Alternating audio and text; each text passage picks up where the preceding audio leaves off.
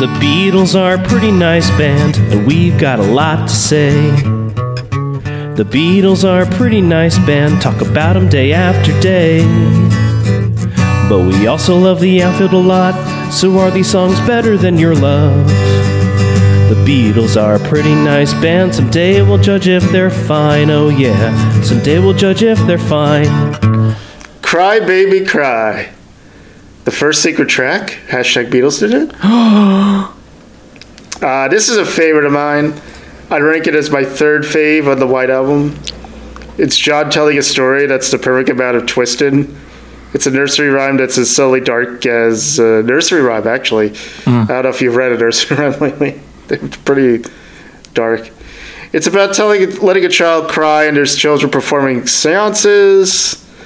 I love how the piano and lead guitar gets more aggressive with each subsequent verse. It's catchy as heck. It's a solid rocker that is a relief because you can't hear any tension from the band in it, and nobody's slagging on anybody. Also, I sing this song a lot to my cat, who is very vocal for no reason. Cat, baby, cat. No. Mammy, mammy, meow. Yeah, I wasn't sure how I felt about this one, to be honest, but after more repeat listens, I grew to really, really enjoy it. And before you call me out, yes, I've heard this song before. It's just that, sometimes the back half of the White Album can be a bit of a wash because there's just so many songs. Sure, you're just like, wait, which one is that? Yeah, that's, sometimes it's the feature of double albums like this, but musically it's more interesting than you might think for being something that's having a repeated verse over and over. I love how it just builds with each subsequent verse. More and more stuff keep getting piled on, and hey, there's a secret song. Sweet. Yeah. So John Lennon told Hunter Davies that Good Morning, Good Morning, this was partly inspired by a TV commercial. I thought he was done with that, but apparently there was an advertisement, Cry Baby Cry, Make Your Mother Buy. And he's, yeah. The song was completed in India, and the group recorded a demo at George Harrison's Esher house in May 1968. Lennon was later dismissive of Cry Baby Cry, describing it in 1980 as a piece of rubbish. So here's the thing about John that I realized. He thinks he can slag on other people's work because he does it to himself, which is something I used to do, but I realized, no, you're still a jerk if you know. It's like the I'm an equal opportunity offender argument. Yeah, kind of thing. It's no, well, look, I'm critical of myself, so, I can handle it. That kind of thing. Yeah. Sometimes you just don't need to be an ass. Well...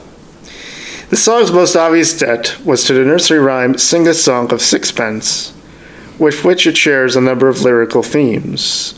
And what's interesting is, in that song, a blackbird is mentioned. And maybe it's a coincidence, or maybe it's not, that blackbirds are mentioned in Sixpence, and McCartney wrote Blackbird in India. Maybe John heard Paul practicing that song, and the six songs of Sixpence came to him, and it meshed with the TV advert. 4 and 20 Blackbirds. It's also a really great bakery in Brooklyn, or was. I don't know if it still is there. 420, baby. Well, now I know where they got I didn't know where 4 and 20 Blackbirds came from, but now I know it's from this.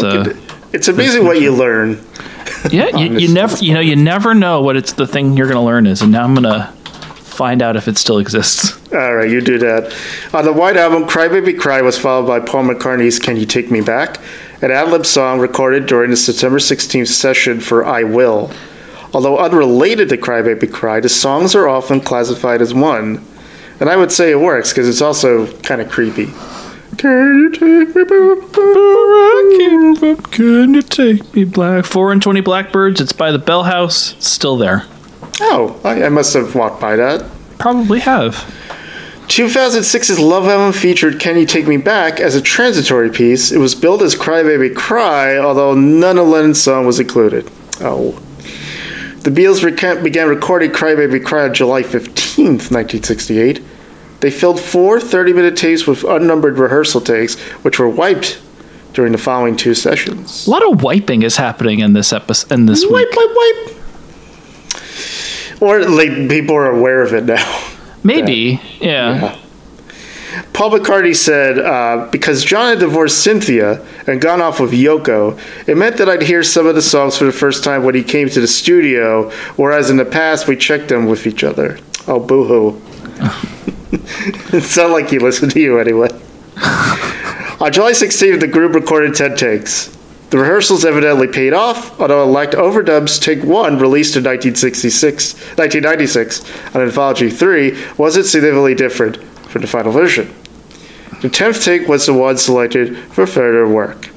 Abbey Road's long-serving balance engineer Jeff Embrick, who had made invaluable contributions to the Beatles' music since Revolver, stopped working with the group during the July 16th session as a result of the ongoing tensions. So this was the song that was a bridge too far for him? I think it was just a coincidence. Like it was like the night before, and then they started recording this. And yeah. Also a Beatles song. Used to. Yeah, it would be funny if, like, why are you quitting, Jeff? And he sang the night before. And Paul's like, that's not one of my best. Hey, I know that one. After a day-long rehearsal, the basic tracks were laid down for Lennon's guitar part and his vocal on the introduction, McCartney's bass and Ringo Starr's drums, along with Lennon's piano and George Martin's harmonium. All other parts were dubbed 2 days later. Lennon's lead vocal, Lennon McCartney falsetto backing vocals and tambourines, Martin's harmonium introduction, sound effects for T, and George Harrison's lead guitar, a Gibson Les Paul borrowed from Eric Clapton and soon to be a permanent gift. We've made this joke already, so... Yes, Eric got him back.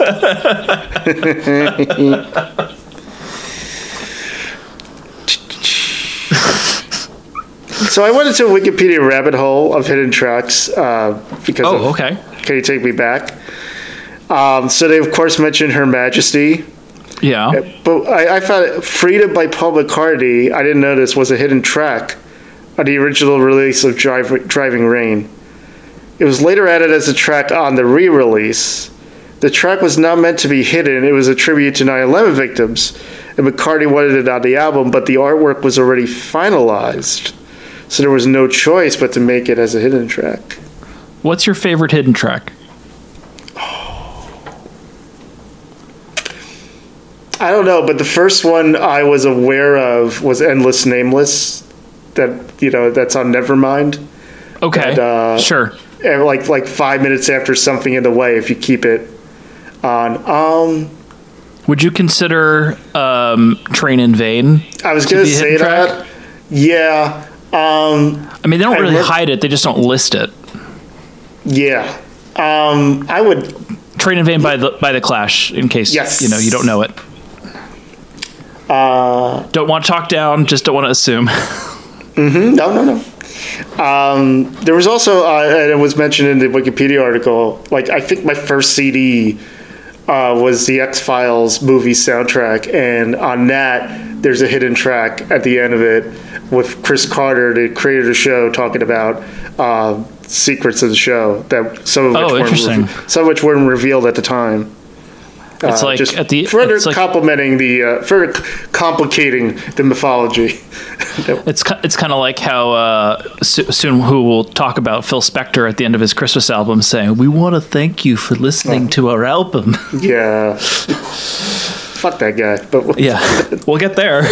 Mm-hmm. Pretty soon, Ramsey Lewis recorded an instrumental version of this song on his 1968 album Mother Nature's Son. Commander Cody and his Lost Planet Airmen covered a song on a 1987 album, Flying Dreams. Oh, and the band Fish covered a song. Oh, did they? What a dumb joke. And not just on Live Fish Volume 13, though, notably. It was also on Hampton Comes Alive in 1998.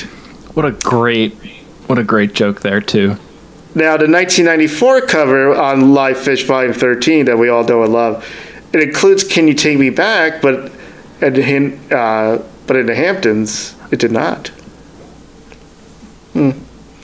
Love Count, 0.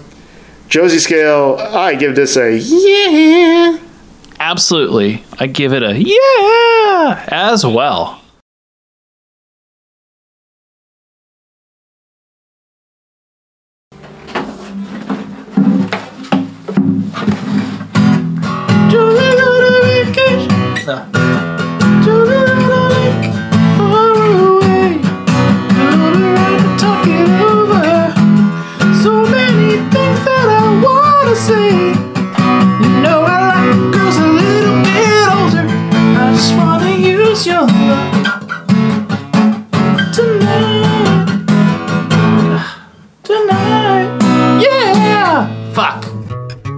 The Beatles are a pretty nice band, talk about them day after day.